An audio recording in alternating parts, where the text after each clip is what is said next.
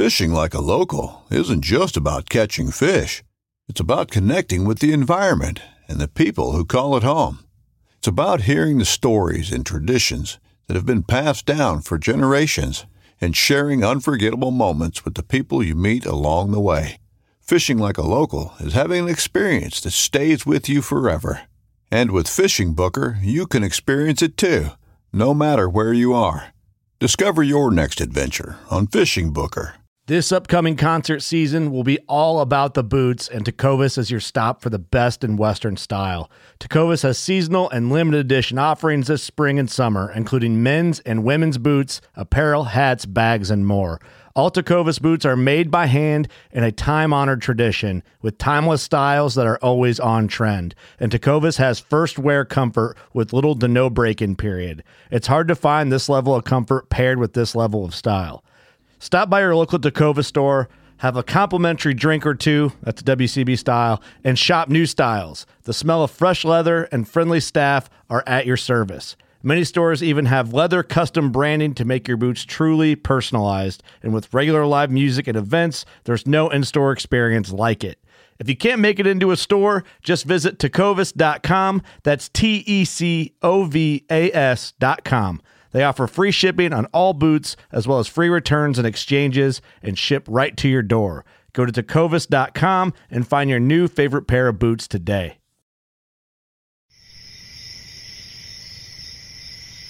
From the Palmetto Swamps to the Piney Woods to the Oak Flats, you're listening to the Louisiana Bowhunter Podcast.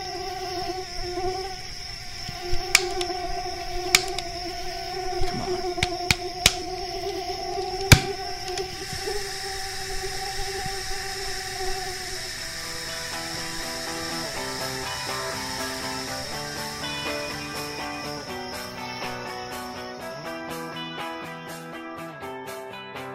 You're listening to the Louisiana Bowhunter Podcast presented by SKRE Gear Performance Hunting Apparel. And reminder the risk free promo Whitetail Starter Bundle offer is still going through October. Buy it, try it up to 14 days, money back guarantee if you're not totally satisfied. And another thing is also, they just released this week the new Ptarmigan Ultra Down pants. So if you listen to us, you've heard Kyler and I talk about the Ptarmigan down jacket that they have that packs real small. It's really lightweight, but it's extremely warm.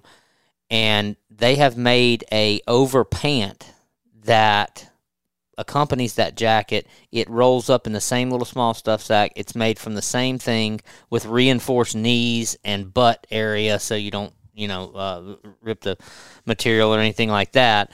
But they zip all the way up the side, and um, I think it's going to be a game changer. I just got mine in uh, this week, and I can't wait to try them out when we get some colder weather. And speaking of, well, but before I say that, check them out at skregear.com. Speaking of colder weather, we're recording this um, a little later than we normally do on the week, and that brings us into the weekend where I think everybody that's listening just experienced our first real cold front of the season. And um, I I hunted a little bit. We have Ronny Dugas with us, uh, joining us on the podcast for this episode. Kyler, say hello, guys. They're both on here What's with me. What's going on? How y'all What's doing? up, guys? I know these guys. We've talked uh, before I hit record. Um, we're all kind of coming right off the back end of our first weekend that actually felt like deer season. Am I right in saying that?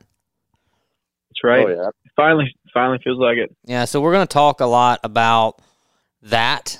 And we're also going to kind of just kind of talk about deer season where we're at. We're far enough along into it now that I think we've all started to probably gather some opinions, kind of get into a flow and a rhythm, and kind of have some feeling about how the season's going to go and what's going on. Maybe that's with you know you're starting to kind of figure out your property the deer that you have the deer that you're hunting in the areas that you're hunting and all that kind of thing but kyler like you mentioned to me um, prior, uh, prior to to us starting the recording, everything sort of changes when the cold front comes. So we're going to talk um, a lot about that and some other things like that. Just kind of a roundtable conversation. If you guys aren't familiar with Ronny Dugas, Ronny has been on the podcast before, and he's a long, long-standing member of the Louisiana bow hunter community and contributor. Our guests every week are brought to you by our friend Brian Chamberlain, the Chamberlain Lending Team with Movement Mortgage. And if you're in need of a residential loan, primary or secondary vacation investment, cash out, rate reduction, renovation for add ons, any of these kind of needs, contact Brian. Nobody does better. Low credit scores, potentially 0% down, and the Movement Mortgage 42% of their profits go towards charitable organizations through the Movement Foundation, and that sets them apart.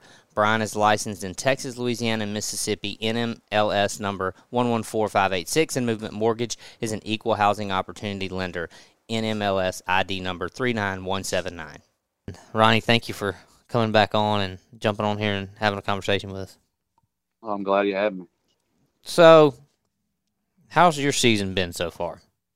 Man, it's been pretty rough. I've been at it pretty hard for probably 14 consecutive days. So let me go back a little bit. This is my first year ever hunting a deer lease. I got on it last year, wasn't able to hunt it because of the hurricane. So first year hunting a deer lease and first year putting out gravity feeders, all this, that. So I started getting a picture of a giant 10 point probably three weeks ago and started hunting him pretty hard. And I've been at him just nonstop. Every picture I have of him is every night, like two or three times, comes at night, not showing up. So last Monday, I went to go hunt him. I had a picture of him at 5:30, and I was sitting in my truck about to walk in, and he was at the little feeder thing. So I slip in there real quietly, got set up in my stand, and a giant eight point comes in and he comes right to me, and I couldn't help but pass it up, and I shot him.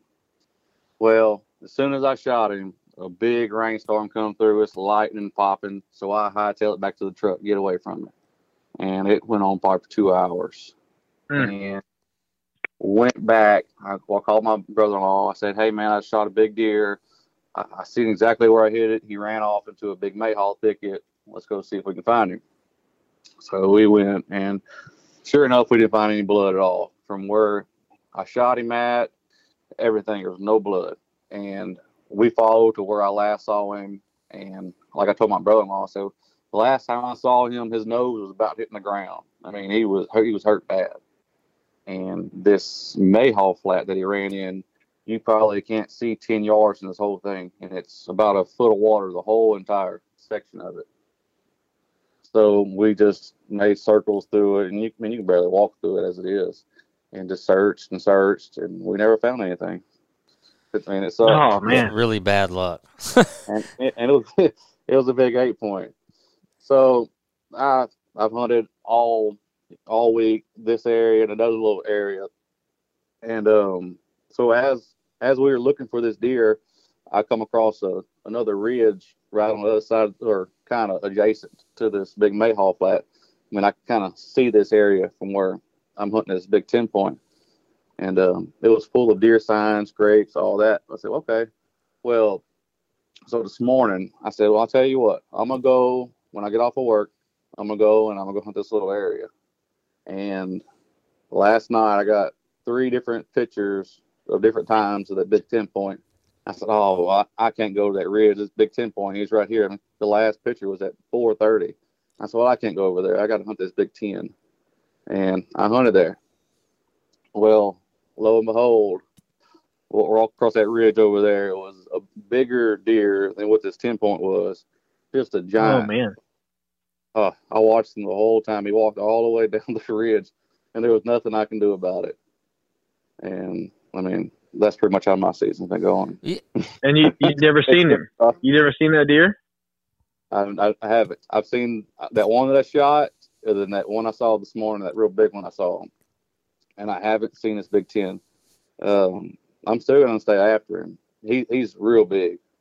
Um, I, I didn't even know we had a deer this size in the area where I'm at, but You got two of them apparently. yes, yes. um, what's interesting? I don't. This is might be kind of not the direction either one of you would have thought that I would have responded. But what strikes me, and it, maybe it's just how I'm picturing it, but this must be pretty open country, huh? Because I can't. I, nowhere I've hunted, nowhere that I have to hunt right now, can I really see that far to like be looking over in an, into another area that I'm not really hunting. Is it? Are you well, hunting pretty yeah. open stuff? Well, it's all pines, and so you got the um, so it's I got one side's a big Mayhaw flat and a big clear cut, and there's two big bottoms. There's a big creek bottom goes there full of hardwoods. So I'm hunting all the hardwoods on the edge of the of this okay. so Mayhaw flat creek area. So you can see all on side that big flat down in there, and you can see both ridges. Ah, I see. I see. Hey, if you're looking for a new piece of hunting property or you have a piece of property you'd like to list for sale, contact our friend Slade Priest, the hunting land man. Slade's a Realtree United Country Land Pro, and he's more than just a real estate agent. Slade has spent his entire life in the outdoors, managing property, hunting, fishing, and he really prides himself on understanding putting the right buyer and the right seller together when it comes to outdoor recreational hunting property. Slade was recently ranked number two in the in the country for for 2020 Southern States Realty United Country hunting properties. If you are in the market, no one sells more Mississippi and Louisiana, and it's not too late to potentially get into a new piece of property even for this hunting season. Slade tells me you can get to closing pretty quickly and he's got some fantastic properties recently listed and more coming all the time. Search the hashtag huntinglandman and you'll find all kind of stuff. Slade's got a podcast where you can get all kind of information on land the buying selling process. So check him out and go find all of his listings at huntinglandmanms.com. So let me let me ask you this, Ronny, because because this is this is kind of parallel to something that we my my my buddies at, at my camp and I are experiencing. So you've got let let me let me kind of bait you into this question. Number number one, how old do you think that ten point is? Like, what do you guesstimate his age to be? Oh, six and a half, I would guess. Because only reason I'm saying that is another guy on a lease I was talking to has pictures of him last year, and he showed me the pictures, and he was a big old mature deer then. Probably, you know, I would I would say at least uh, four and a half. I mean, I'm he said five and a half. That's why I'm saying six and a half. Okay, I mean, and then next next question would be, what's the distance, like as the crow flies, from where you found that sign with that bigger deer and where your feeder is. How far away are those two things? Oh, probably one, in between 100 and 150 yards, I would say. Not very far at all, at all. And so, so here, so here's my point. This is what I'm bringing up. This is what I, and I'm happy to. We can deep dive down this if y'all want to. But you've been running a camera chasing a specific deer for months now and or not chasing, but tracking a specific deer, kind of putting your eye on him. Um, and then you come across one that's even bigger that you've never seen until you hunt it in person. Is that is that, is that right? That's correct. Yeah, I haven't. So I haven't seen the other bucks besides that one ten point, and I shot that eight yeah. earlier this. So so so you've got there's a bunch of interesting things happening. Number one, you're going from public land to lease for your first time in your life, right? right. And so you have more control over an environment than you, you typically do. And number two, you're seeing different deer in person off of a feeder than you are on the feeder. And um, that that brings up. I'm going to t- tell a short story, and we'll kind of compare stories. I have my friend Watson um, I'm trying to push him out into scouting and hunting more on his own versus us like tag teaming in the same spots together. And the reason why is because where my camp is, we've got like 150,000 acres of public land between four properties, but we always end up on the same property together. So I said, hey, you go over here, go scout these other places, go hang cameras, go hunt different winds on different days. Like, go away, meaning like go seek out other places and I'll hunt here and I'll go do the same and let's just broaden our horizon. So he hangs a camera, he gets a couple of good pictures, enough to hunt an area, and he hunts this area on Saturday, Saturday afternoon, Sa- Sunday morning, three hunts in a row. and he sees five times more deer in person on each hunt than he was getting photos of. And I know it's a long drawn out point and, and explanation, but I think a lot of times we are like hand, handicapped by these cameras just as much as we're helped because we make decisions on where we should spend our time based on what we're seeing. But a camera captures such a small aspect of what's going on in an area that you you don't see those deer that are 150 Yeah. yards away, 50 yards away. Yeah, I know it's a really long, So- drawn out point. but, But it's, it's a very really good point. But it's a very good point, and I, I, I had it, it's. We didn't talk about this. We did not plan this right at all. This is just how this conversation went. So I had a situation that is an absolute perfect um, addition to this conversation that happened to me Saturday. So I've I haven't hunted. I'm just taking my son hunting, but my friend Derek that hunts with me on the property by my house, he killed a doe uh, Saturday morning. And so, Ronny, just so you know, to kind of preface this, being that you're just getting into this, the, the private land and the feeders and the cameras are going to drive you crazy coming from because you know all this stuff that we're talking about it's very real um, i've been dealing with for the last two months kyler um, what you're talking about, where I'm putting cameras in certain areas on my private property, and I'm trying to take inventory, and I'm not trying to necessarily always make hunting decisions. I'm trying to make management decisions, like how many adult does do I think I have, you know, in this area or on the whole property collaboratively amongst all the cameras, you know, inventory of bucks and all this kind of stuff, and and basically what do you do? You know, you put something, you, you find some mm. kind of sign, or you put some kind of feed on the ground, you put a camera on it, and you hope that the deer comes by it, right? And that mm-hmm. they frequent it enough for you to start getting a trend of, okay, this is the same doe. Obviously, bucks are easier to identify, but, you know, this is the same doe and yearling. This is the same two does with, with two fawns and whatever. And you start trying to make a, an estimation. So I've been dealing with this situation myself where it's been so very sporadic that it's hard to figure some of that out. And I'm like, I just don't feel like the numbers of deer are what they should be based off of the number of cameras running and all that. So anyway, fast forward to Saturday morning. Uh, Derek's hunting and he kills a doe. So I go help him get the doe out, and I find out I thought he was on a different stand where I have a cellular camera. And I actually sent him a picture of a little small eight point that walked past that stand while he was hunting. And I said, Hey, don't, you know, uh, something, I said something like cute little guy, isn't it? Or something like that. It's a little bitty eight point that I get pictures of all the time. And he goes, Yeah, he didn't hang around long. Now, mind you, he's on another stand where there's another cellular camera. Okay. So, story comes, he texts me, Big Doe just came by me. I got drawn back, but I didn't have a clean shot. She walked off. A little while later, he texts me, Doe down. Shot a doe. She didn't run very far. I see her. She's down. I go help him. So, he sees in this hunt, he sees a small eight point and he sees six adult does. I didn't get a picture on that camera of any of these deer. It didn't take a picture of mm-hmm. any of them that walked right past it. The deer that it turns out, the deer I sent him a picture of because I thought he was in a different stand, wasn't the deer that he thought I was talking about when I sent the picture.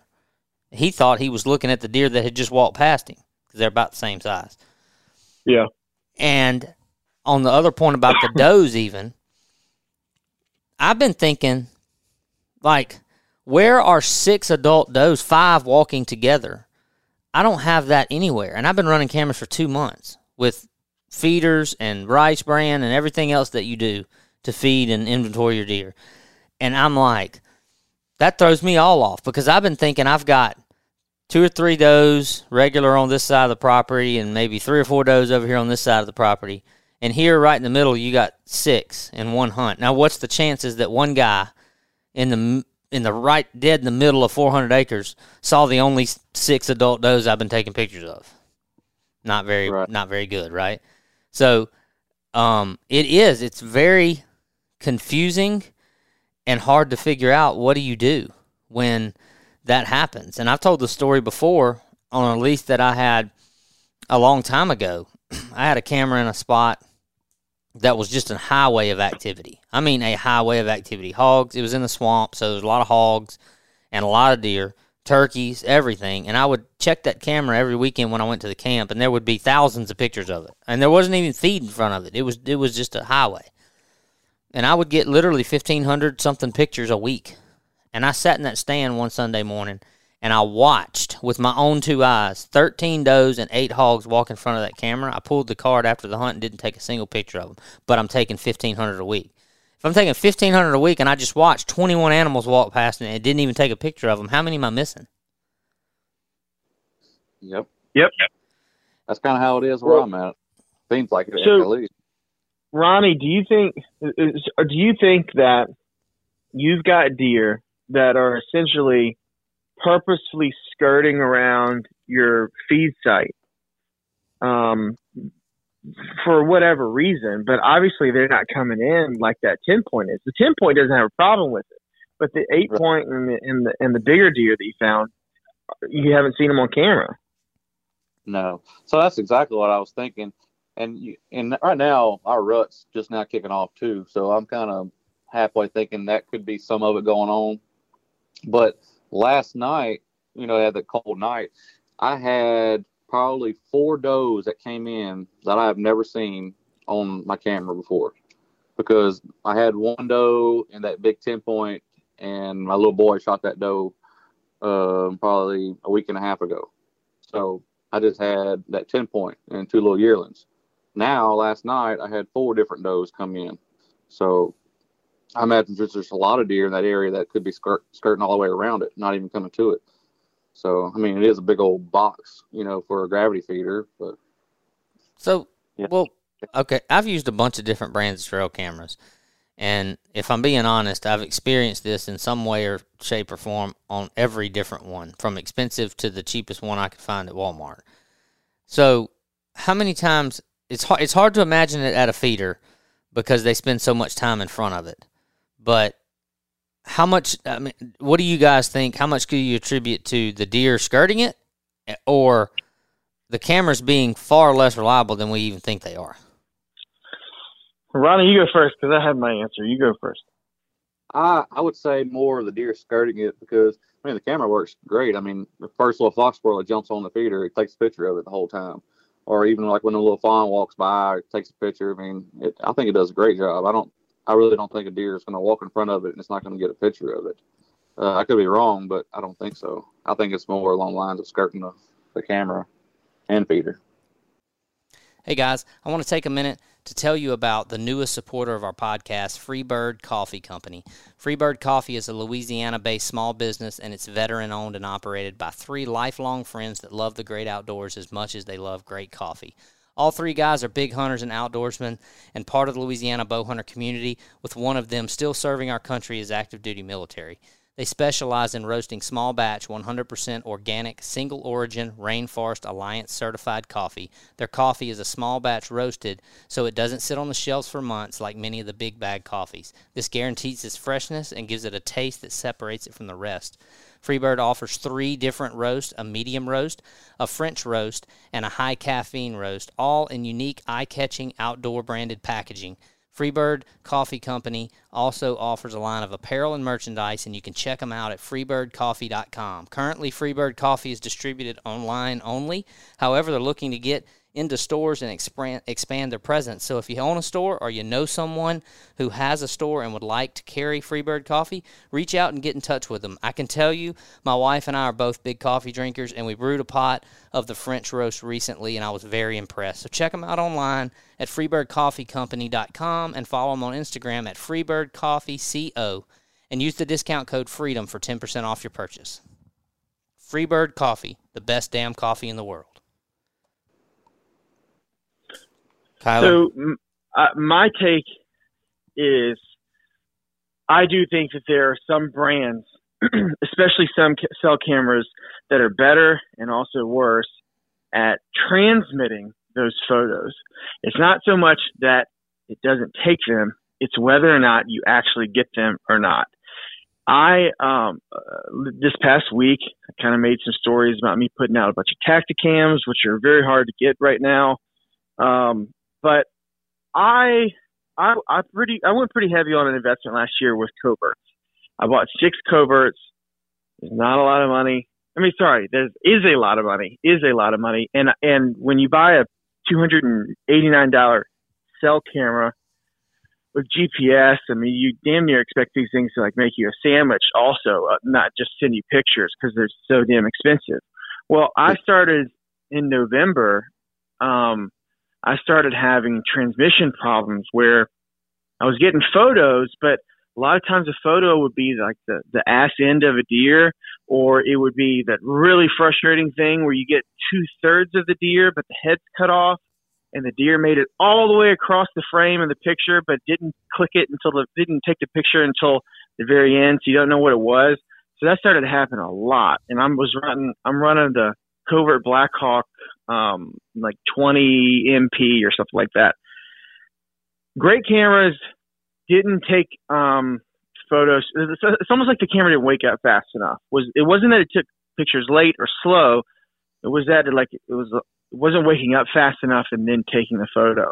And so um, I sold those to a friend of mine because he puts feeders out and he feeds exclusively. And there's a big difference between how I'm going to use those cameras and how he's going to use those cameras. Anytime he gets a picture of a deer, he's going to get 40 photos of it every time that deer steps in front of it. Me, where I'm putting them on trails and crossings and under a feed tree, things like that, I'm going to get one photo, maybe two, if I get a photo at all. And so when I say I sold them to a friend of mine, I went and got them out of the woods today. And the last camera that I went out and got out of the woods today, I walked straight up to it, straight from like down sight of it, if that makes sense, right up to it. And I never got a photo of myself sent to my phone. The other five sent pictures to me at least some point in time, but I was well into the like I I had made pretty good progress getting there, um, and it should have gotten a photo of me late, much further back, but it wasn't. So I'm I'm with you, Locke. That something's not right. It well, I've been through it all. I've been through the phone. I've been on on. I've done firmware updates. I've talked to Covert about it. I've changed sensitivity settings. I've changed all the things you can change. And my conclusion is on, and I'm not bashing them. This is just my experience. On those model cameras with that company, it did not work for the way that I use trail cameras on public land. And it's ballsy putting a covert on public land in the first place. Let's be honest. But I mean, I had six out last year and six out for the beginning of this year, and haven't had any problems.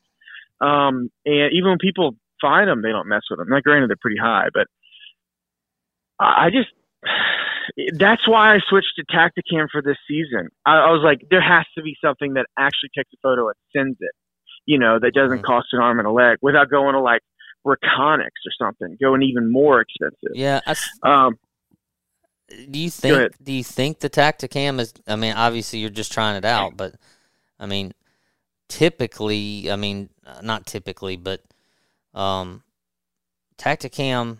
I'm, I'm sorry, are you using the Reveal, the Tactacam Reveal cameras? I've got the Reveal X. I just put them out. I've got how many do I have in the woods right now? Nine, ten, I think, on a couple couple different properties. I've I put out like five more today, all over the scat, like just like scatter bombing this yeah. place just to just to find bucks and, and see if I can find something moving at any point in time, so I can hone in on that area more. But um, yeah, so so let me tell you about uh, the way I test these because you were telling Ronny he was like public land was going to drive him, private land was going to drive him crazy because of intel and and and um, photos and whatnot. But this is what was driving me crazy. I'm in a place that has new deer tracks, new deer shit on the ground in front of my camera, chewed up acorns, heavily walked trail, heavily walked crossing, and I don't have any photos being sent to my phone. Like this is driving me crazy. And so what I would do when I would test them, I would um, stand off to the side of the camera. I'd turn it on. I'd I'd make sure that it went through its like you know uh, setup mode before it like actually goes active, like the 10 seconds or the 30 seconds it takes for a camera to like be ready to be triggered. And then I would do a thing where I would throw my hand in front of the camera and I would count with my fingers one, two, three, four, five. And I would see in the photo how long it took based on how many fingers I was holding out for it to snap a photo. And a lot of times it was on three, or you could see my finger opening from three to four or something like that. And I'm like, dude, why does this is not 0.65 trigger speed that they're proclaiming. Yeah. This is four second trigger speed. This is like like if you've got a deer that just is walking, not running, but not feeding, and just on a clip, just steady walking along. That is enough time to get through and out of the frame and get a picture of nothing. Yeah. And this was happening continually, continually. And so, um, you know, I'll I'll say this: those damn twenty eight dollar Tascos from Walmart mm-hmm. are like the the best mm-hmm. Disposable. Forget about it on a tree and don't care, you know, camera there ever was. That thing catches everything. Um, I even had some friends that were using the SpyPoint cell link with that camera, and it was like a good combo as long as you set the cell link up properly.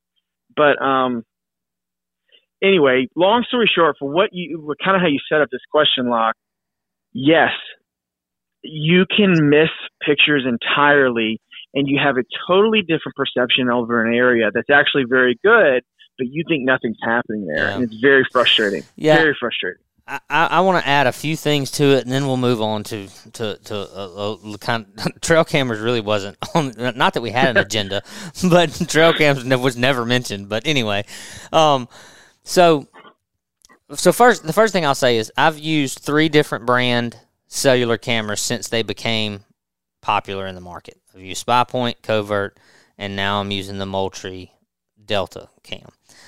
And all of those cameras that I've had and, and still have, they they save a copy of the pictures that they take on their SD card. And I've compared those against the app, and I've never had a problem with the camera taking a picture and not sending it to me. I have had problems with cameras not transmitting, but once I check the card, the, the, the, pictures are there. So I am seeing every every time it take took a picture. Just it may not be coming to my phone if the batteries get low or if I've had some other issues.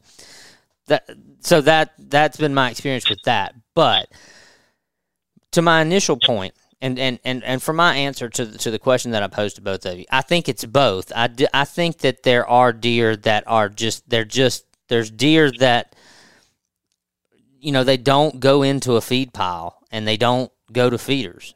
You know, I don't so much buy into some of these theories that people have that some deer have a, a, a super sense and they can they can sense the electronics or they can hear it or they can whatever because I've watched too many deer around cameras and they don't ever seem to pay them any attention whatsoever. You know, and I just mm-hmm. I don't think that they are like I don't think there's a, a big mature buck on your property with spidey sense and he's like, "Oh, I can sense there's an electronic device within 50 yards of me and so he goes the other way." I don't think that. And some people do. I've I've he- I've heard and read things like that. I don't believe that, but I do think that there are some deer that just simply aren't as visible not only from a tree stand but also from a camera. They're just not. For whatever reason they're they're more wary or their patterns are just different from the the, the, the majority of the deer in the herd and you just don't get them in your common areas because they're just they just they just act differently.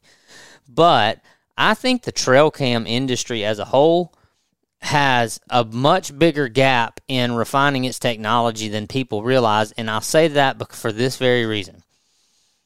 Going back to before there was ever such a thing as a trail cam, going all the way back to when I had cameras that had big double D batteries and actually flashed and scared the hell out of the deer when they went off at night. Mm-hmm. Going all the way back to those cameras, fast forwarding all the way to today with all the new technology that we have in cellular technology and all that. I have had on more occasions than I can even come up with a, an estimate on. I have had cameras in locations where if you never hunted that location, you would think the same thing Ronny just said. It takes pictures of squirrels, it takes pictures of birds, it's there's it takes so many pictures of deer on a weekly basis that I can't imagine there's any more deer there. I mean, it, that's got to be all the deer that are passing through here or all the deer that are coming because, I mean, you just you're you're totally satisfied with it because you're getting tons and tons of pictures of all kinds of stuff. But I've had that for over a decade now, and I've had more than I can count where they're in a location where I have sat and hunted and watched deer spend inordinate amount of time in front of that camera, and it didn't take their picture. Mm-hmm. And I checked that, and it's not like some all the. It just so happened that that was the day the camera quit working. These are spots where it took pictures two hours before. It took pictures later that day. It took it took some pictures of the deer that I was looking at, but then other deer later in the morning it didn't take pictures of, you know, or something like that. I've had that happen so many times that I am, I just, and and it, I don't think it's one of those things that as the consumer in on the consumer end of it, it's it's it's gonna it's a really hard thing to challenge the industry with because to your point, Ronny, most everybody that puts them on a feeder goes, well, I mean, it's taking pictures of a lot of stuff, but is it taking a picture of everything?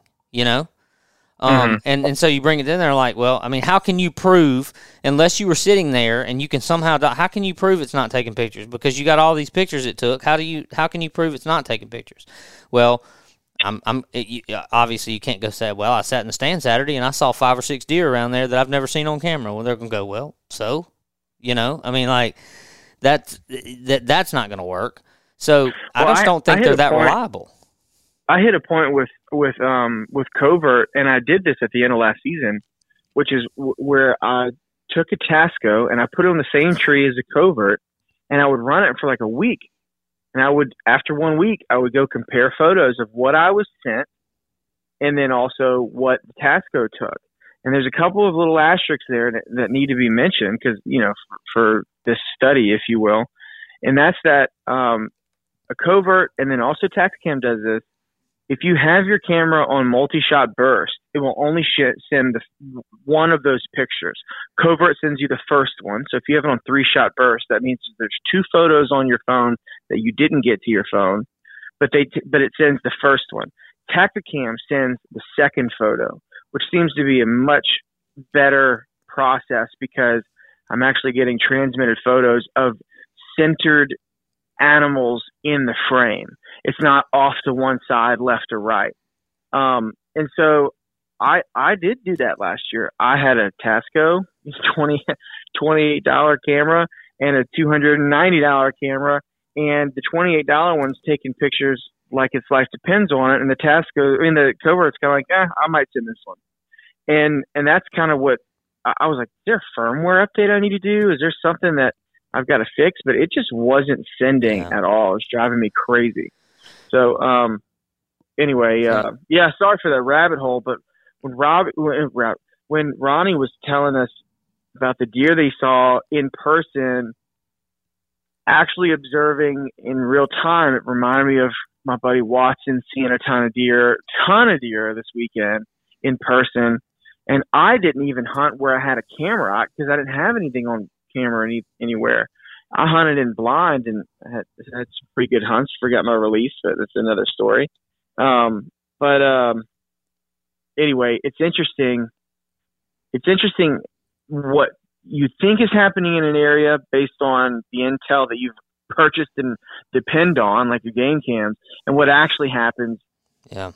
From your in, you know, in person experience. It's kind of it's kind of funny that like in this conversation, we all three had a situation with ourselves or someone that we were hunting with that experienced yeah. this. You know, Ronny hunted, saw deer in an area that he doesn't have pictures of. I have a friend sitting on one of my stands in front of one of my cameras who kills a deer and watches other deer, and I don't get a picture of any of them. You have, you know, Watson going out and seeing all these deer that he don't have on camera. So it it's a very relevant.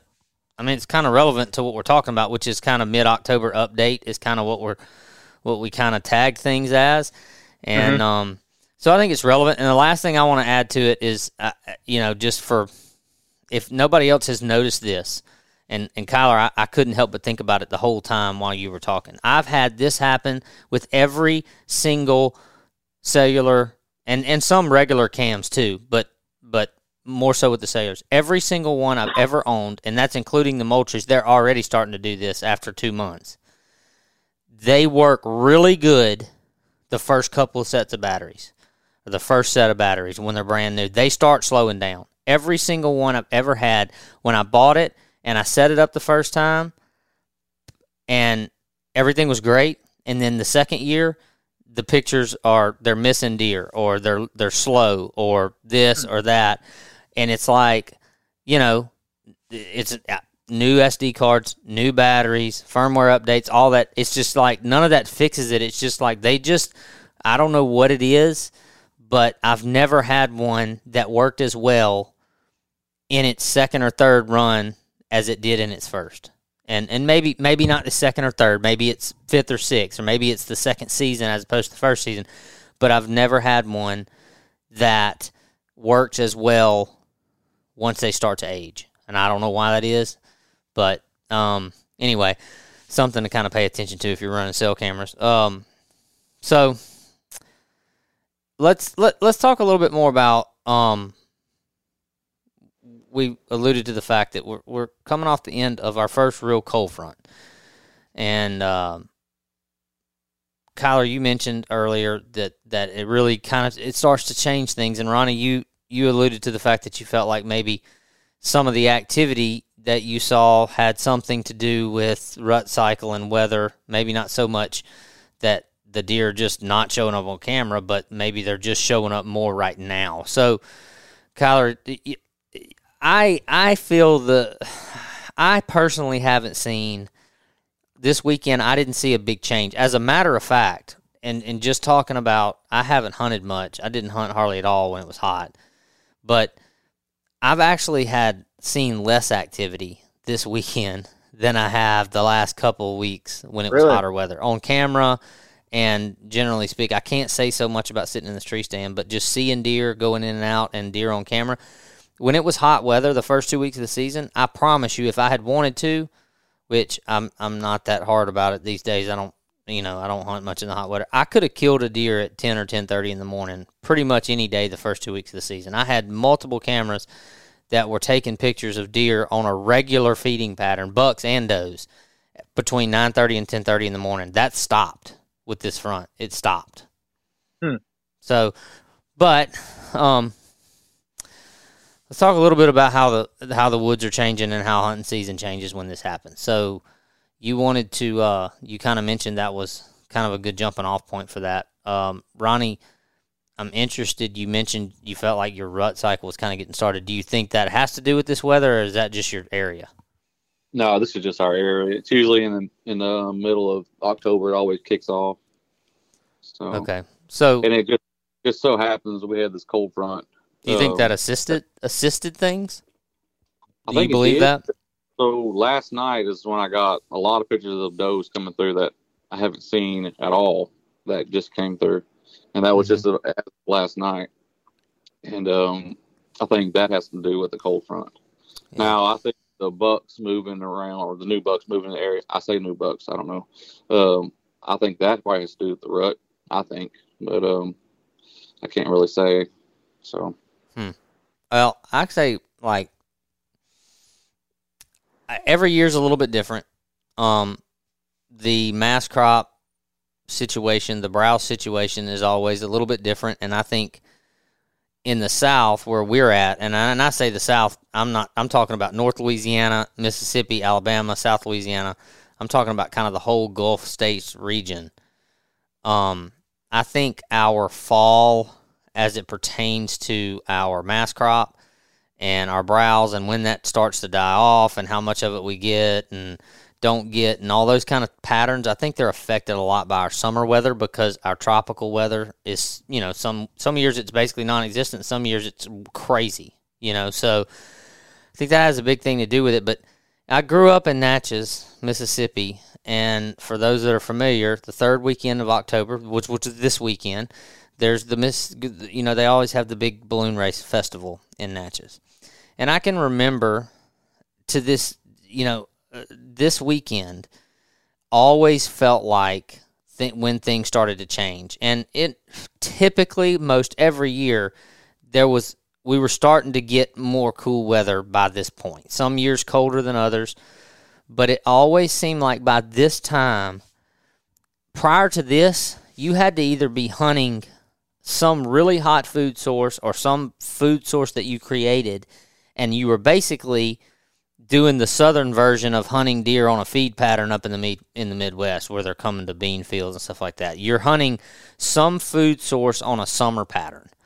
And then by the third weekend of October, it was like the first weekend where you felt like, hey, I might shoot that first doe of the year browsing on acorns this morning because they started to change.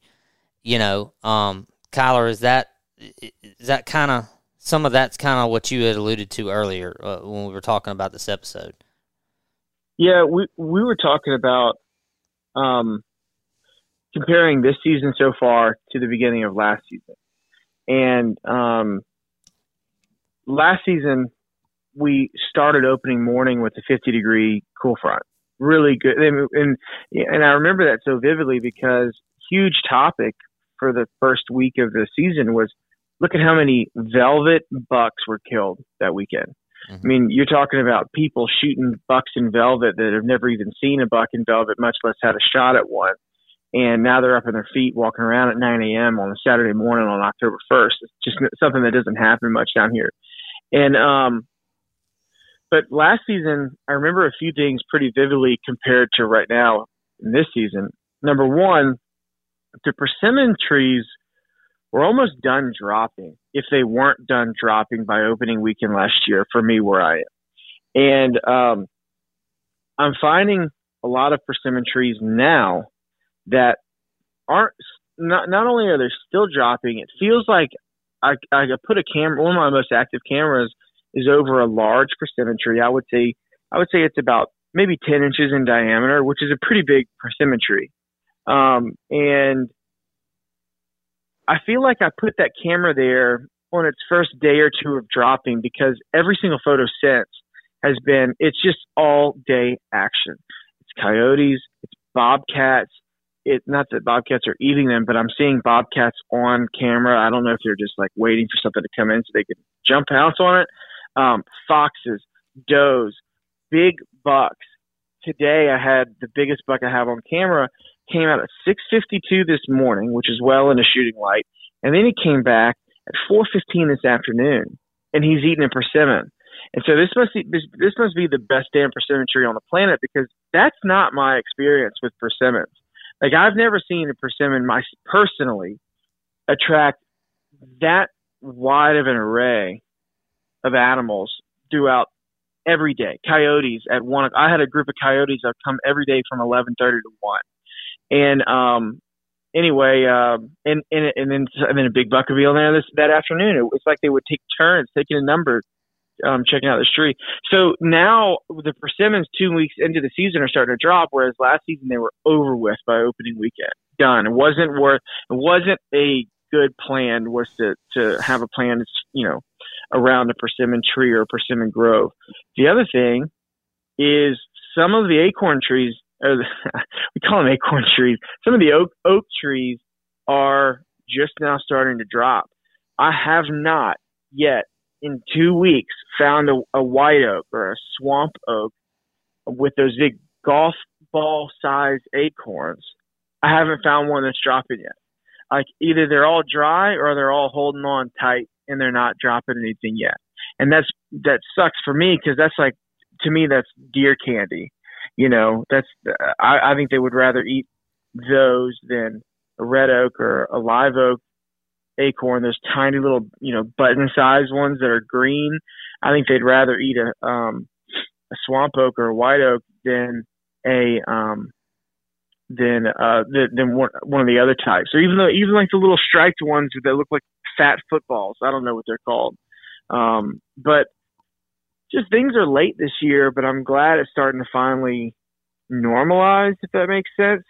Um, so I'll tell you a trick that I do for comparison is whenever I'm whenever I mark a tree down, and I still use HuntStand. I don't use onX, not not because I don't like it, but just because I started using HuntStand so long ago. I have so much info in there, I can't get really get away from it. Um, but when I drop a pin, I'll throw info of like what what it is is either a trail camera or a food source or a trail crossing or whatever, and then I'll put a note. So I'll say, you know, um, swamp oak dropping good 1021 20 of, of 21. um, or uh, you know, finding this oak tree um, just starting to drop lots of acorns, be ready in two weeks. And so, like after a couple years, I'll get a comparison of what was this tree doing this time last year, and is it going to do the same thing or not? Because I'm going to a lot of places that hunted last year that are not worth sitting on. I have no sign, and the trees are not dropping like they were last year. And last year, you couldn't beat me out of that place with a stick. You know, um, so very just contrasting years, I guess, is is what's interesting uh, about the season so far. I I have a a, a pretty in depth set of experiences with persimmons because from the time I got out of college until about seven or eight years ago, uh, for for about ten to twelve years, I hunted a property back home along the Mississippi River that that was absolutely covered in persimmon trees. Um, and so you know, you mentioned your perception uh, based off past experience. See, my perception is absolutely different because for us, persimmon trees were the deer candy. When a persimmon tree is right, there's no better place in the world, at least in the part of the world that I hunted, there was no better place in the world to kill a deer than on a dropping persimmon tree. The, it, the I've, heard, I've heard that, and heart, this is my first experience so, in that proving true. Yeah. So the hardest part about them, and, and, and now, and so let me say this: this weekend, by the third weekend in, in, in October, almost every year, by the third weekend in October, most of the persimmon trees were done. They were the first you know, they were trees that you hunted opening weekend the first 10 to 15 days of the season, mm-hmm. most mm-hmm. every year. By this point in the season, they were, the you know, just a few left on some trees. They were mostly done. And some years they would be done the first week of the season. Some years they'd hold on till the middle of October. And what I always was told, and what I kind of experienced myself, is it has it has to do with with uh, rainfall and water. So they're how much how much rain the area gets, if it's in a flood prone area, whether it floods or how much it floods, when it floods. So the persimmons is, and I know that's the case with lots of plants and all, but the persimmons apparently, from what I've always been told and what it seemed to be for me, um, the the rainfall and all that kind of stuff had a lot to do with how many you got and and and and what cycle they were on in terms of how long they t- took to get ripe and all that kind of stuff. Um, and I and I can't. I'm not even going to try to remember. I haven't hunted over persimmon trees in a long time, so I'm not even going to try to remember what it is, wet or dry or, or whatnot. But um, the hardest part about hunting persimmon trees in the early season when they're really hot, when they're like that persimmon tree you're talking about, where there's something there all the time, is that they are there all the time. Like they're they're they're there um, and it's hard to get in a stand because they're bedded very close to them because they get up and come eat them and leave and eat them and leave yeah. all day long, all day, all night. And they'll do that for five or six days until the tree's, you know, done, and then they'll move on to the next one. Um, and that's you know that's everything: the hogs, the deer, um, the the predators. I don't know if they're just because there's a lot of stuff around, you know, uh, or or if they actually eat them too. I don't know, but so coyotes. I'm sure they eat them. I mean, coyotes eat sweet feed.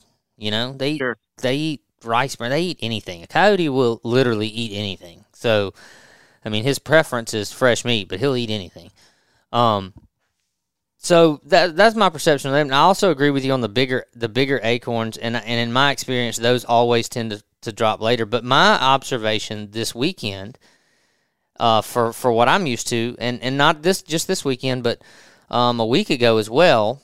I was up in Mississippi doing some work on our property up there, and I've actually noticed the acorns dropping earlier than I'm used to. Now, not necessarily the big acorns, but just any and all acorns. I, they were falling, and I'm used to that hat starting kind of later than I feel like it is this year. And again, I just think that I, I think it's it definitely has it plays major factors into how we hunt as October bow hunters. But I, I really think it just all has to do with weather over the summer leading up to this point. Sure, I agree. You know, and and so um, I heard something, Ronny. Kind of back to you on on on, on your buck situation and, and the deer that you're seeing and you're you're in a different situation because you're actually starting to experience a rut, which is not something that a lot of the state. You know, there's there's pockets in the state that do this in October, but but not a lot of the state. Um, I was watching the Drury Outdoors TV show the other day. I had some of them um, DVR'd, and I didn't have anything else to watch, and so I'm I'm watching some of the ones I DVR'd over the last couple months, and I was watching some of the early season episodes, and one of them made a statement that it's really simple, but it is well stated for exactly how I feel and what I've tried to say to people.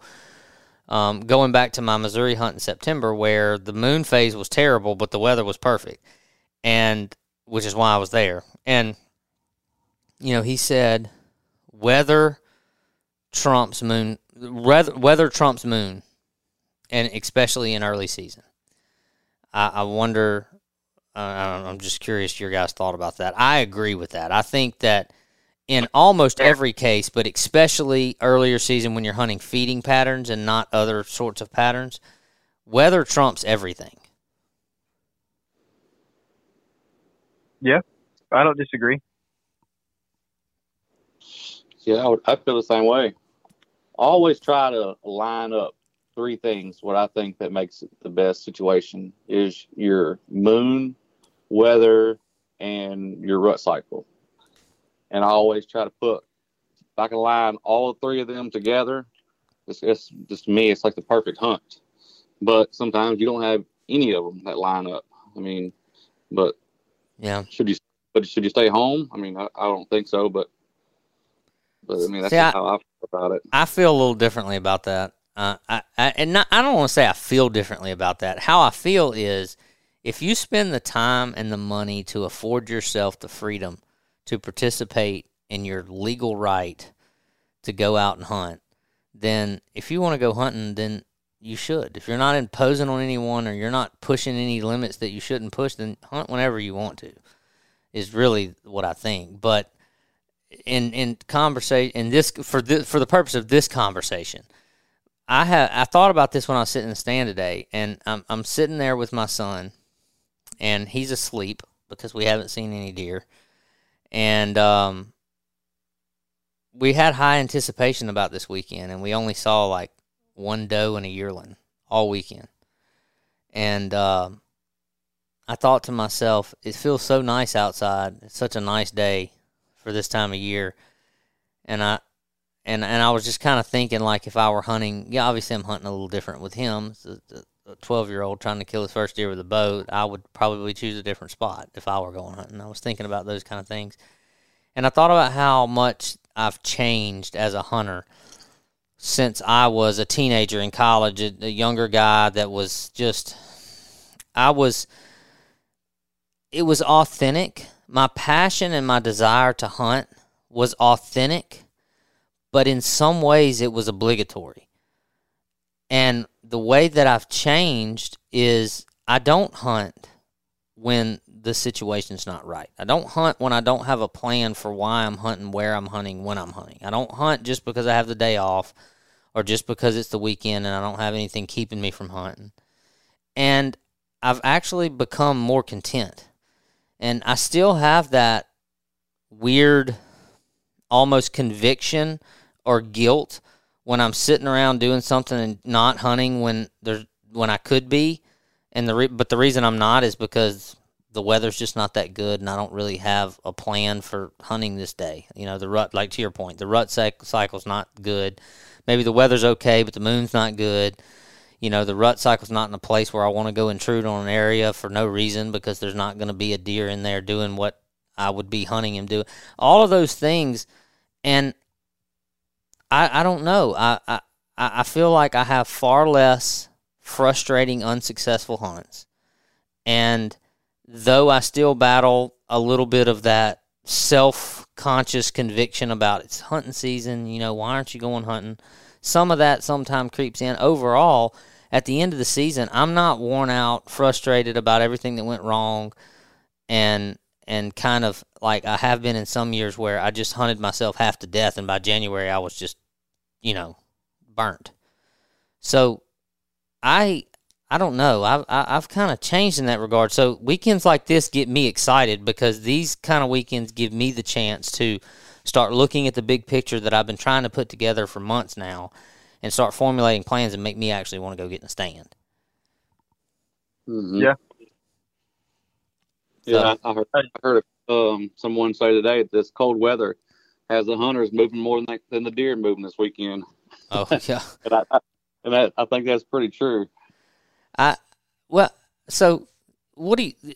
I'm curious to know what each of your responses to this, but I can't help but wonder how many guys have burnt the woods down for the last 17 days because the season was open and they didn't experience the success that they should have on the first really good weekend because of the pressure that they put on it unnecessarily because they felt like they just had to be in a tree and they can't kill them from the couch. How many of those? How many of those guys do you think are out there? A lot. I, I would say majority of them. What do you think, Kyler? Well, it's, yeah, it's, it's called principle hunting. You're hunting because you're hunting on principle. Um, you're hunting, like you said, you have the day off. Your your work schedule allowed you to go hunting on an 87 degree day with a south wind, and that wasn't ideal. But I, w- I will say that when I, when I hear you say that, I think um, that's a that's a really big difference in mindset between like a public land hunter and a private land hunter. On on private land, you can ruin a 300 acre lease by making bad decisions like that pretty quickly. Um, on public land, you might have a place that is only great on a west wind and you hung a camera there, you might only see movement uh, between 11 and 2 p.m. and on hot days. I mean, uh, I, I kind of subscribe to the idea that deer are moving every single day all over the place. You just got to find a place that allows you to hunt a certain, mainly wind condition and then weather, you know, secondary. Um, that's that's my thought. You know, a deer there's deer aren't just going to lay down because it's hot. They're not going to go as far, but they're going to move at some point in time during that day. Um, the problem early season is that they're going to lay down, like you were saying about persimmon trees earlier. Can you get in close to where you think they are without blowing them out? That's the big, the big, what you know, the big question. Yeah. Um, they're not traveling hundreds of yards, thousands of yards to go find food like you said, you've got tiny little pin oaks dropping acorns in halfway through September. They'll lay down in a in a, a thicket right next to that, get up and walk 20 yards, eat, go back and lay down. That might be the most movement you see. Um, so I, I agree with you. You're what you're doing is you're like optimizing your deer hunting in a sense. Like you're optimizing your time in the woods based off of weather conditions and um, intel that you have from your properties. But the reason why I'm running so many cell cams this year is because I'm trying to take an Im- it, it, I'm trying to take an inventory of a lot of areas in order to hone in on a few.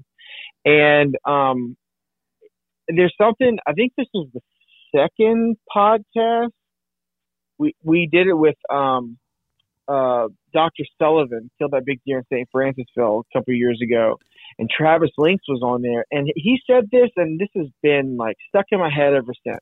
If you want to kill a big deer, you have to hunt where there's a big deer. Otherwise, you're just sitting in the woods hoping a big deer morphs out of nowhere.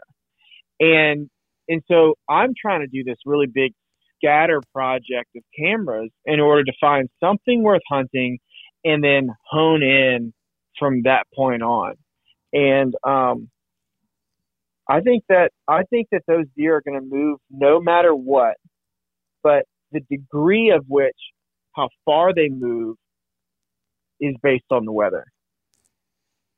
That's mm-hmm. fair, Ronny. You get to. I, I don't. I mean, I don't. Obviously, don't know your personal life uh, that well, but just from knowing you and talking to you, I mean, you get to hunt a lot. I mean, uh, do you you yeah. you see that in in the in your frequency? Yeah, and I do get to hunt a lot. I work shift work, and I'm I'm able to hunt um a lot. I mean, shoot, I, I have seven days consecutive off every month. Um, so yeah, I mean, I, have seen a lot of movement already this this year, but you got to take an effect like how we have an early rut. So I was going to ask you. So I, I ran into a situation last year in the Midwest where the rut was going on and it was in the mid 80s almost the whole time I was up there. What would you do in that type of situation? Say you're you're in the rut and you're dealing with these hot, you know, these hot temperatures and everything, kind of like how you were saying.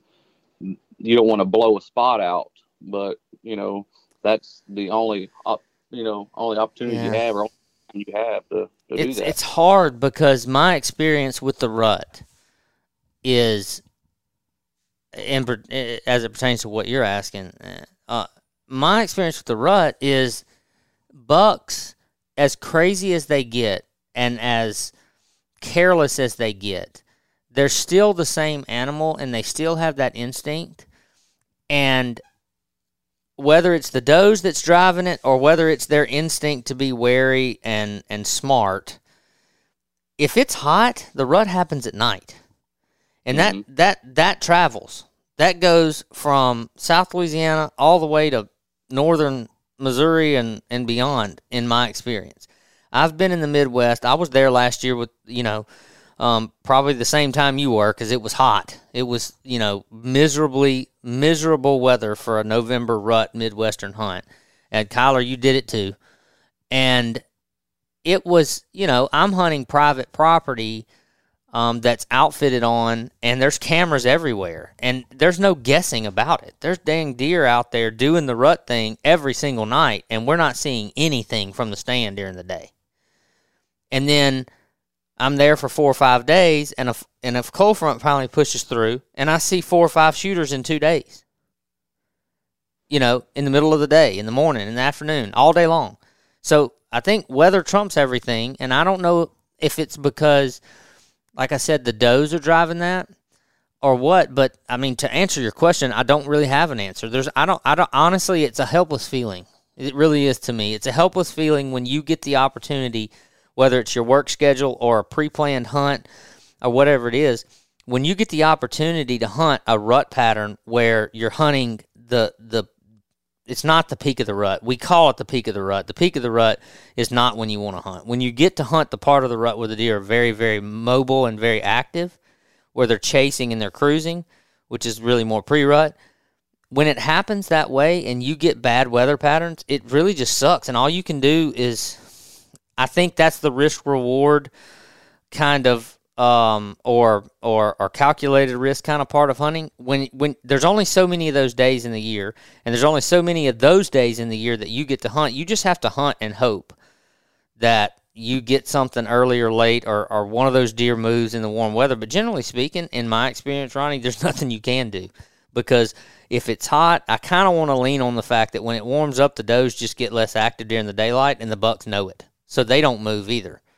You know, I think it's kind of been my my educated opinion based off observation that the rut while there are factors that play into how a buck moves that's just strictly moon and weather and his own you know volition i think the biggest factor is they have that's their world they live in it all day, every day. Like Kyler said a while ago, they're moving, they're doing something every day. You know, just like you are. Even on days when you're sick and at home and don't go to work, you're still at your house. You're still getting up and getting something to eat. You're still doing something, even on your most inactive day. And these deer know each other. And when you get a south wind and 75 degrees in the middle of November in the Midwest, when that happens, those bucks know that those does aren't up moving around, so they're not up moving around looking for them. They're not up following them around, you know, waiting on one of them to come into estrus. They know and they adjust their pattern accordingly. And then at nighttime, on those warm weathers, when they go nocturnal and the does are up feeding all night, the bucks are up all night. That's why you get the pictures of them all night, cruising and chasing and doing all that. And so I don't know that there's a the good answer to what you can do about that other than hope one hope you get lucky. You really you got to get lucky in hunting in general but you got to get really lucky in that situation, in my in my opinion. Right. It's it's a bad deal. I hope none of you experience it because last year was terrible. It was, Oh, it was awful. Uh, yeah, it it, it, it it's it, you know kind of circling back a little bit to something Kyler said a while ago because I want to kind of put a cap on on what we were talking about there. You you said that you know you what you feel like I'm doing is optimizing my hunting and and you're right. That's a good that's a good broad way to to put it. But looking at that a little bit more in depth, what I what I what I find myself and and maybe some of it has to do with I, I hate using the word career in the same way that I hate the the term get it done. it's not a career and it's not your job unless it is. I mean, there's a few people that get paid to do hunting stuff for a living, but generally speaking, as as as as recreational hunters, it's not our job. We didn't get a job done by killing a doe on opening weekend over a feeder, and it it's not a career that you just that you're experiencing. So I don't know what we'll call it, but you know, I call it a career. well, it's not a career, but anyway, um, I'm I, like over the over the course, I kind of lost where I was going with this. you got me going in the wrong. Good. I got going in the I'm wrong glad you did. I'm glad. I'm glad you lost your way after making fun of my words. Uh, no, what, no. What we were talking. Okay, we were talking about optimizing hunting.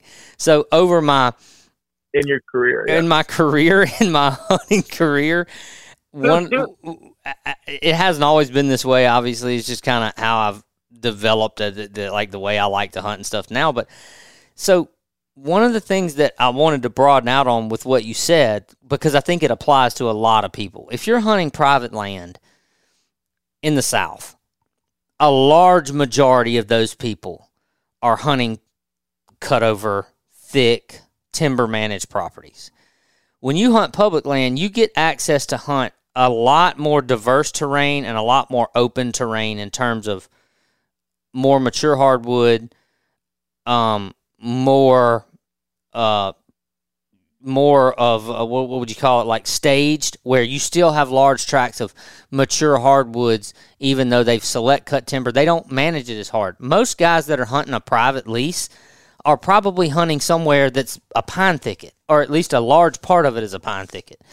And that's totally different. It's completely different in, in, in what you can find as a as a hunter that's scouting, what you can see, what you can observe, both both both walking around scouting, sitting in a tree stand, trail cameras. It's all different when you're looking at 500 acres of crap that a rabbit can barely live in. It's just completely different than when you're looking at a thousand acres of you know, mature hardwood forest that's been properly select cut and it's been done in stages so that you have diverse habitat and it's just a different it's just, it's different.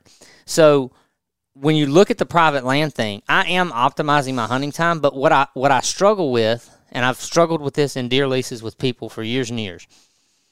Most guys, you have okay, so I have this one stand where I'm hunting my food plot and I got this one stand that, that looks over this oak flat, and I've got this other stand that's on my feeder site, and you've got these locations on your private property, and you're not doing a lot of mobile stuff, to, certainly not to the extent that you're doing on public ground. So if you only have, let's call, let's say, a fair average, most private land hunters probably have at least four or five spots that they're going to hunt all year based off the time of the year, the weather, the day, anything, you know. They're going to hunt the food plot in the afternoon, they're going to hunt the hardwoods in the morning, whatever. Why would you burn those spots up for days on end when it's not the right time to hunt them? If that's the only spots you have because the rest of your lease is a 300 acres of pine thicket and you got 50 acres of hardwood draws and food plots, why would you go sit on those spots day on, day in, day out when it's not right? When you, and then you're is it not a diminishing return? It is. I agree with you. That's why. That's why I said earlier that you had a, pri- a private land mindset to that comment. You have limited. You have a boundary. You've got an arena that you're playing in. You have 400 acres maximum, 500 acres, 1,000 acres, 100 acres. Doesn't matter. You have a finite amount of land that you're allowed to hunt. And the decisions that you make on that land dictate the outcome of whether you're successful or not. It is actually one of the biggest reasons why I don't like private land is because of you're limited to it. So you get a highly controlled environment with information, but you also get a very limited limited amount of space to kind of play with. Yeah. And so it's a, it's a catch 22. And I'm not saying it's bad. I'm just saying that isn't for me because I am like the never ending explorer. I, I have to know what's over the next ridge, what's on the other side of that creek, what's around the next corner, et cetera, et cetera. And for me, forward progress is like the most attractive part that there is about like un, um, undiscovered uh, lands, if you will. Yeah. And and and so like just for example, I've told you today on this podcast, some of my best spots last year are gar holes this year. Makes no sense. Hogs moved in, no bucks. Been running a camera for three weeks, nothing worth shooting other than a doe with you know two fawns that are still in spots or something like that. And so, if that was me on private land, I would feel like, well, shit, like, what, what am I going to do this season? I got nothing. I know but, how that feels. But I'm, but I don't feel that way because now I'm in like, okay, you got all this land. You just got to find out. You got to find a new, a new buck to to to hunt. You got to go to a new place, hang cameras different places, hone in on, et cetera, et cetera. And so I don't disagree with your hunting style if I hunted public private land and I hunted a controlled environment, I would be right there with you. And I've done that. I've hunted small tracks. I've hunted places where I feel like if I breathe the wrong way walking through them, I'm going to ruin the whole place. But that's one of the things I love about private land, uh, the, about hunting public land, excuse me, is that there's always another spot. Um, the, the unknown, like the big, you know, elephant in the room of the downside of public land is you don't know who's been there also. You don't know who, you don't know when somebody else is messing you up. Um, and that doesn't typically happen to me, like, like where I have like other people affecting my hunts or an area. But on Saturday, um, I had some guys at 415 walk within 75 yards of me. They they kind of like came down this little trail and they I, I think they found them a little honey hole and I had crossed the swamp to get to this spot and they came in by e-bike and then walked and they were just talking out loud like we're all talking here, you know, like we're bullshitting at the camp. And if they came another 25 or 30 yards, I probably would have like whistled or like, hey, get out of here. But they turn around. But that was kind of frustrating to me, and that doesn't happen very often. That I'm I'm pretty far back here, guys. Like, so are you. But number one, it's a cold front weekend. Why are you scouting at 4:15 on a Saturday on public land? That ain't that ain't the time, guys. Like, go get out of here. So, um, yeah. Anyway, that, that would, be the downfall. Yeah, I mean, I didn't see anything. But the na- the neighbors do that on private land too, so. Sure. Yeah. Pro- yeah. Private the neighbor, land. The neighbor decides to walk his fence line at four fifteen on the first cold front instead of sitting in the stand. Or you get you get guys that aren't bow hunters that they they they come out to their you know their lease or their property and they want to shoot somehow they have money to blow with ammo prices these days and they want to shoot 300 rounds of a two two three at a target with their you know at two two thirty on a Saturday afternoon. It's like sounds like a gun range out here. So there's downsides, ups and downs to both of them. But um, anyway, um, yeah, I, I just I'm trying to. I'm finally figuring out, feeling like I'm honing in on something now. As of some photos that I've gotten this weekend, I finally feel like I got them out. I got them out when um, there wasn't much movement, and I'm hoping that there's some good movement coming now. Um, and um, finally got some bucks that are worth hunting at two bucks that are worth honing in on now. So I'm probably going to pull some cameras from some dead zones and kind of surround, hopefully, what I think is a, a buck's home range. Yeah. Um, we'll see what I, happens. I I had a disappointing weekend in terms of having success seeing deer from the stand, but um, I am hopeful because of what we experienced Saturday morning with a lot more deer being seen from the stand uh, on that hunt in a place where I've been running cameras. And and oddly enough, Ronny, your story, you know, was not planned, but it it, it is it, it kind of fits what I'm dealing with, and it, it makes me hopeful too because I've got I got a couple of good deer on camera, and, and you know, just one or two on a regular basis, and I'm thinking to myself, just given the layout and the landscape, there's got to be other deer, you know, other mature deer that I'm not getting pictures of, and I and I and I believe there is. But I mean, you know, looking back at the comments I made earlier, I do believe that. I, I run the cameras. I enjoy running cameras partly because it's just fun to know what I have and manage land, but I don't believe that strongly in them um, in terms of, of the overall picture. And what you shared with, you know, shooting a buck and then seeing another buck that were all big bucks that you didn't have pictures of while you're hunting the one that you had a picture of. That's that's encouraging. And and I guess as we kind of wrap up here, I, I, Ronny, I want to I want to kind of end with you.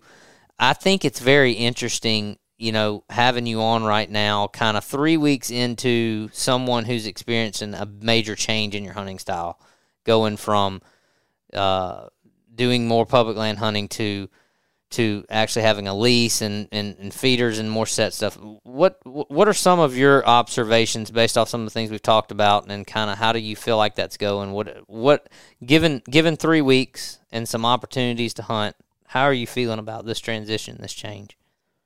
Well, it might, it might hurt some feelings, but I kind of feel lazy now, to be honest with you. Because before hunting public land, I was just constantly just bouncing around I never would hunt, uh, you know, the same tree twice and just constantly scouting, finding new feed trees and hunting. And that's how I always did early season. And now I've got a camera sit on a feeder a big with a you know a big buck, and I don't want to leave. I just want to keep going back to that same spot and hunting him. You know, I'm not I'm not bouncing around. You know, I mean, I, I went to a couple other spots that you know I've had pictures at and all, but yeah, I mean, it kind of made me lazy. But I mean, I felt like even though I haven't killed one, I mean it, it's going you know pretty decent. I mean I shot one, didn't find it, and I'm I already seen a, a big one yesterday, or I mean this morning. So hopefully I can go back again in the morning, and I'm gonna go to where I last where I saw him. So hopefully it works out good. Is this a, is this a situation where you're leasing the property, or is this like a are you you have a group of people as a club type yeah. environment? I'm on a big lease. Yeah, it's, okay. It's but there's not a lot of many people that hunt it, and I have like kind of this whole big section over here myself because it's it's down in a big creek bottom, and the creek bottom floods, and no one likes to mess with it. So I'm like, well, that, that's right up my alley. I, I hunt a, a big yeah. island on the river, so water. I mean, that's that's all me.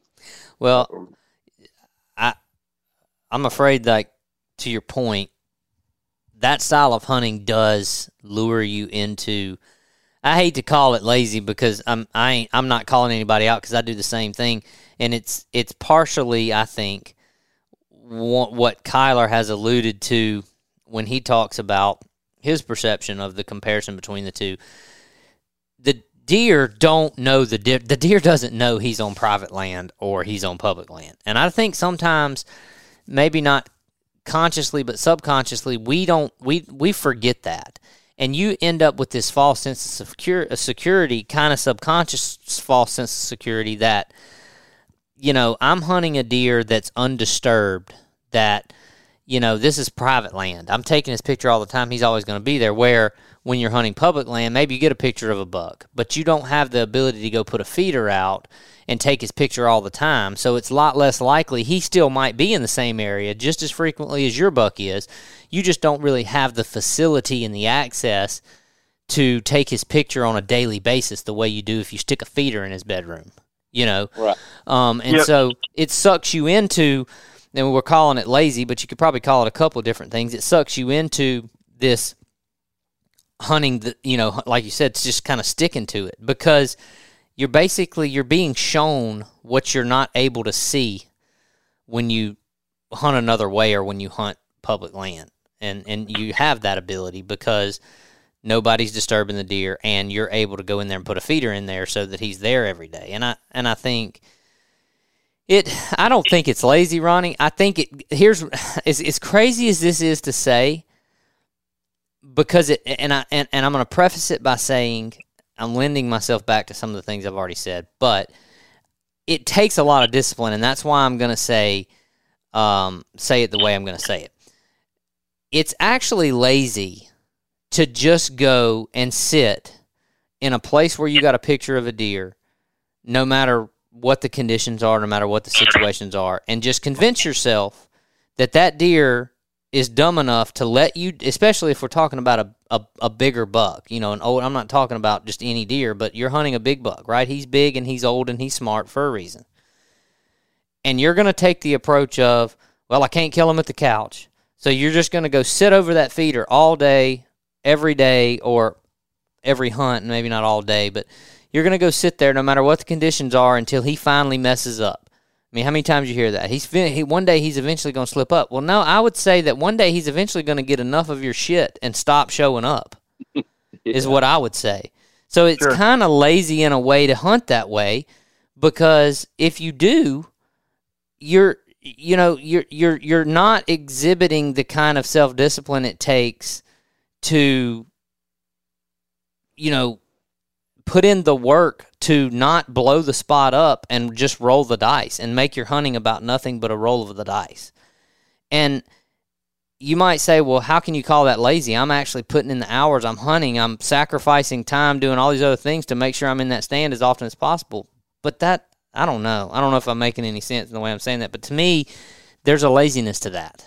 And you're you're equating laziness to not giving enough consideration for why you're doing doing or not doing something, right? Well, it's like the easy way out too. It's, yeah. it's it's easy. It's easy to say, "Well, I got his picture again last night. Let me just go sit there again." Even though, like, why? Like, this is not the right wind. This is not the right time of the year. Yeah, you got his picture at night, and that's the only time he's coming at night because he knows you're there every day. So I, I learned something a long time ago when when I worked for a company called Fastenal. I was there for ten years, and I, this is a great story that I've equated to a lot, or not equated, that I've um, applied to a lot of other aspects of my life. Very quick story. Um, the president of the company is visiting a guy that runs a Fastenal branch in like New England, way up northeast, uh, northeast uh, United States. And guy's crushing it, hitting his numbers, doing great, doing fantastic. He's blowing gold out of the water every month, every month, having a huge year. President comes in and says, Hey, tell me what's going on in your business. The GM says, Oh, we've got this going on. This is going great. This customer's doing this. We're hitting our number, et cetera, et cetera. And the guy says, Well, why are you successful? The, the president says, Why are you successful? And the guy was like, Yeah, didn't you hear me the first time? We've got this and this and this happening. This is why we're successful. Because I don't think you understand. Why are you successful? Why is this happening to you now? Why is this working so well? And the GM, general manager, had no response. And and the GM later became a trainer. That's how I got this story. He was a, like an employee trainer, and he said, "This is a GM that was telling me this story." He said, "I couldn't tell the president of my company why I was doing so well. I could only tell him that I was doing so well, but I didn't know why. I didn't know why I was successful, and I confused results with plans." And um, ultimately, if you take that same mindset towards the woods, I would, you know, I, it might be a stretch, but I would say that the three of us are fairly accomplished deer hunters, right? We're not, I mean, I know Ronny goes to different places every year and slays a couple of hammers. And Locke, you do the same thing. I like to pretend that I know how to kill deer. And I know for a fact that if any of us killed any deer, not just a nice deer, but any deer, I could tell you exactly why. Like why that plan worked on that day. Why were we successful? And Locke, the guy that you're talking about that you're calling lazy, I think what you're saying is that he's not he couldn't tell you why he's successful. He could only tell you that he tries repeatedly. And that's not a plan. Trying is not a plan. Hunting is not a plan. In fact, sometimes knowing where not to hunt on certain days is more important than than um, than being there on stand hoping a deer slips up and comes in on a different wind direction that day or something. So I would actually say that if you have a solid plan or what I consider what I call considerations, if you've taken everything into consideration, you've decided that this is where you need to be on this day and this wind on this weather pattern, you can tell me why that plan worked. But if you can't, like if you can't tell the story as to why something worked out in your favor, that's just luck. Like, in my opinion, you got lucky because luck is something that happens to you. Luck is never like, um, you know, nobody, nobody that is really deliberate of their actions considers themselves lucky because they took all the components of that day or that hunt or that spot or that wind or that deer into consideration and they built a plan around it. And when it works, everything points back to the plan. When it doesn't, that doesn't mean that the plan failed. It means that, you know, you still got another party you're, you're um, dependent on. You, the deer still has to do something too, but that doesn't mean that you ruin the spot. But you can ruin a spot with a terrible plan. You know. Yeah. Um, I think, I think long, that's I long-winded. think that happens. That probably happens to more deer hunters in every scenario. Um, because Sure. like we said, we don't ever get good at it. We just get less bad at it, hopefully. And so Yeah. we make mistakes, whether we're a mobile public land hunter or we're a private land manager. We make mistakes and we have to learn from them. And I think that your story um, about the uh, you know the having a plan and and understanding why you're successful. I think what's so important, which I'm just going to mention it because I think it's it's so important. The kind of the the last thing to say about that. The reason that that story is so applicable and it's so important is because when you find yourself in the situation of that general manager, when the success runs out and you don't know why you had it, then you don't know how to fix it. You don't know how to continue being successful. If you don't know how you became successful to begin with, you don't know how to weather the changes and the difficulties and continue to be successful. You're just a product of, like you just said, luck. You're lucky to be in the spot you're in, in the situation you're in, at the time you're there, and everything is going to work out for you in life, and work, and hunting, and whatever. And so that's why it's so very important. And I think um, it, it it it applies well, um, and it applies. It, it is a lot of what what I was trying to say, if whether I said it all correctly or not.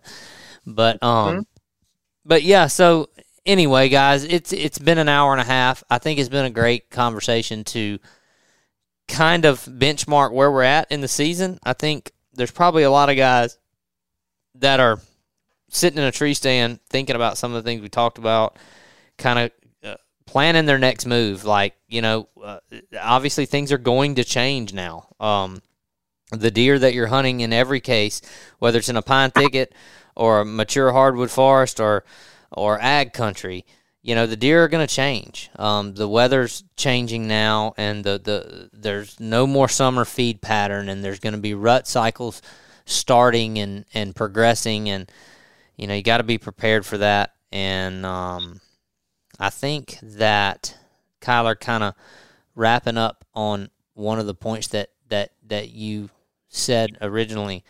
It's been my experience, and I think people should probably um, learn from history. Because even though this year that persimmon tree may be a week later, or those oak trees may be falling a couple of weeks different than they did last year, in the grand scheme of things between now and the end of the season,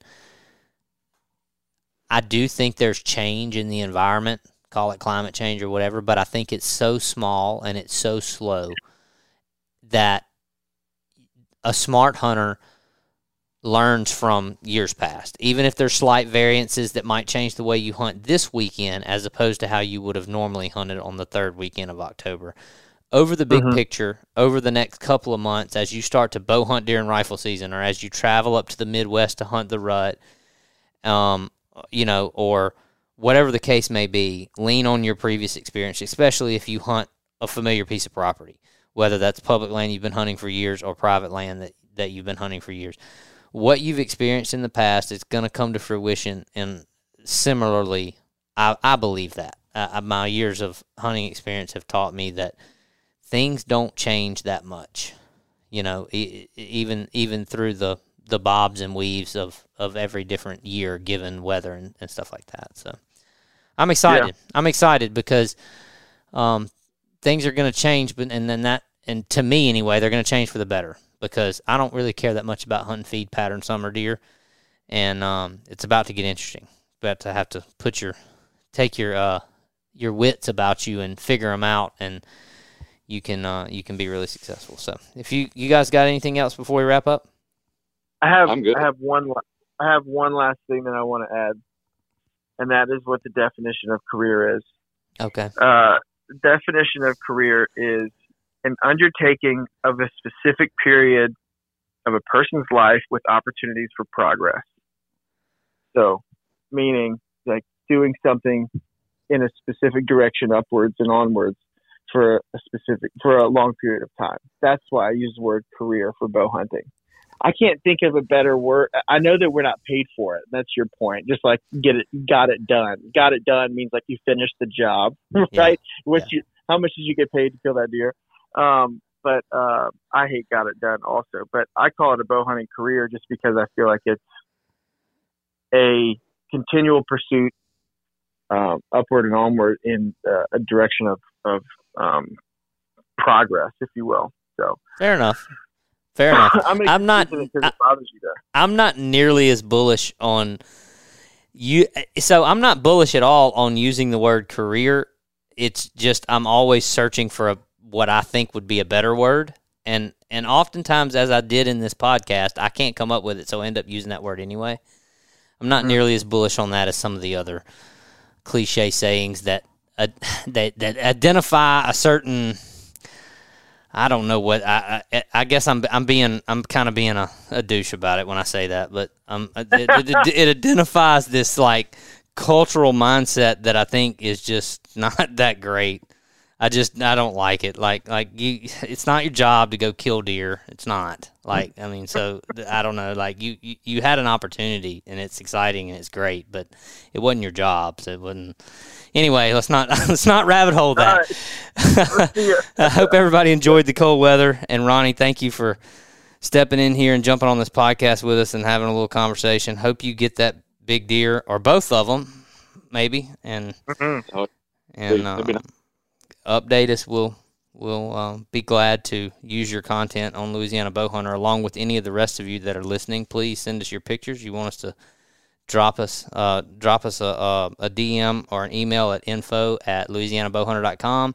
Send me your pictures, video clips, and uh, I guess on, on, on a note on that, I've had a couple of different people that have messaged us on social media and say, hey, you know, they'll send me a video or something on social media and specifically Instagram and say, hey, can you post this? Well, no, I really can't. You got to email it to me.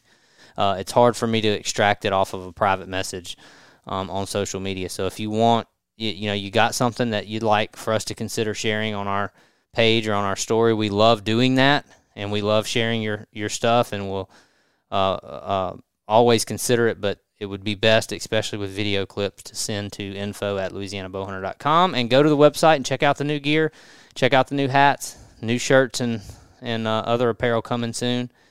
And uh, until then, guys, thanks again. And good luck the rest of the season. We'll talk to you next. Well, we'll talk to you later this week. We're to drop two this week, so be looking for second web episode of the week on Friday. Thank you for listening to this week's episode of the Louisiana Bowhunter Podcast. If you have anybody you'd like to hear on the show, reach out to us at info at louisianabowhunter.com. And if you want to help support Louisiana Bowhunter, go by your local archery shop and pick up some merchandise. If you don't have any at your local shop, let us know and we'll reach out to them. Or pick up your gear at louisianabowhunter.com and we'll ship it out to you same day. See you next week.